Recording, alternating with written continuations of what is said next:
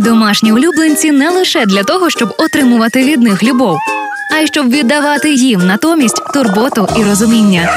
Слухайте проект Євгенії Науменко за шерстю, який допоможе знайти ключик до щастя від дружби з пухнастиками. Робіть гучніше, дружіть міцніше. Побутує думка, що людям треба бути лідером зграї для собаки або кота, домінувати, доводити, що вони ватажки.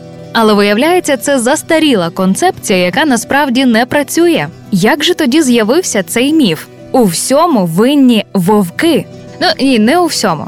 І взагалі вовки не винні, але з цікавості вчених до їхнього життя почалася ця історія. Науковці вивчали поведінку вовків у зоопарку. Девід Міч був одним з них. Він підтвердив, що вовків є дуже чітка лінійна ієрархія, що є альфи, є бети, там гами і так далі до омеги. І вони, от відповідно, альфа сильно пресує всіх інших. Це най- найбільш агресивна якась особина. Він це все діло описав в своїй книзі, е, яка стала дуже популярною. І на неї почали е, там спеціалісти з поведінки, кінологи того часу. Вони е, її читали і подумали, зробили висновок, що от собаки вони ж еволюціонували від вовків. Ну не технічно не від вовків, а від спільного предку. Але коротше, вони дуже близькі родичі. Значить, собаки повинні е, так само сприймати е, от. Своє оточення, да, як, як таку зграю.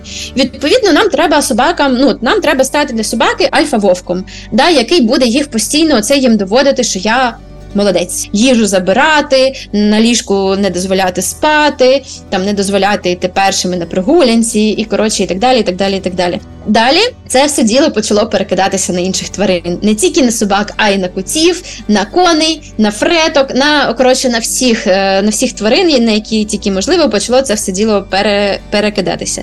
Але вчений допустився суттєвої похибки під час цих досліджень і через кілька років новою працею спростував ідею про альфа-учасника зграї.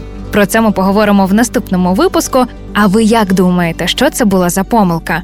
Напишіть нам у соцмережі Директ Фейсбуку Львівської хвилі або Інстаграм Львів Ем. ФМ. Реклама. Партнер проекту Ветмаркет нагадує, що їхня ветеринарна клініка Ветмедкомплекс працює цілодобово, щоб ваші улюбленці в будь-який момент змогли отримати кваліфіковану допомогу. Місто Львів, вулиця Бучми, 22. Реклама. З вами була Євгенія Науменко. Почуємося.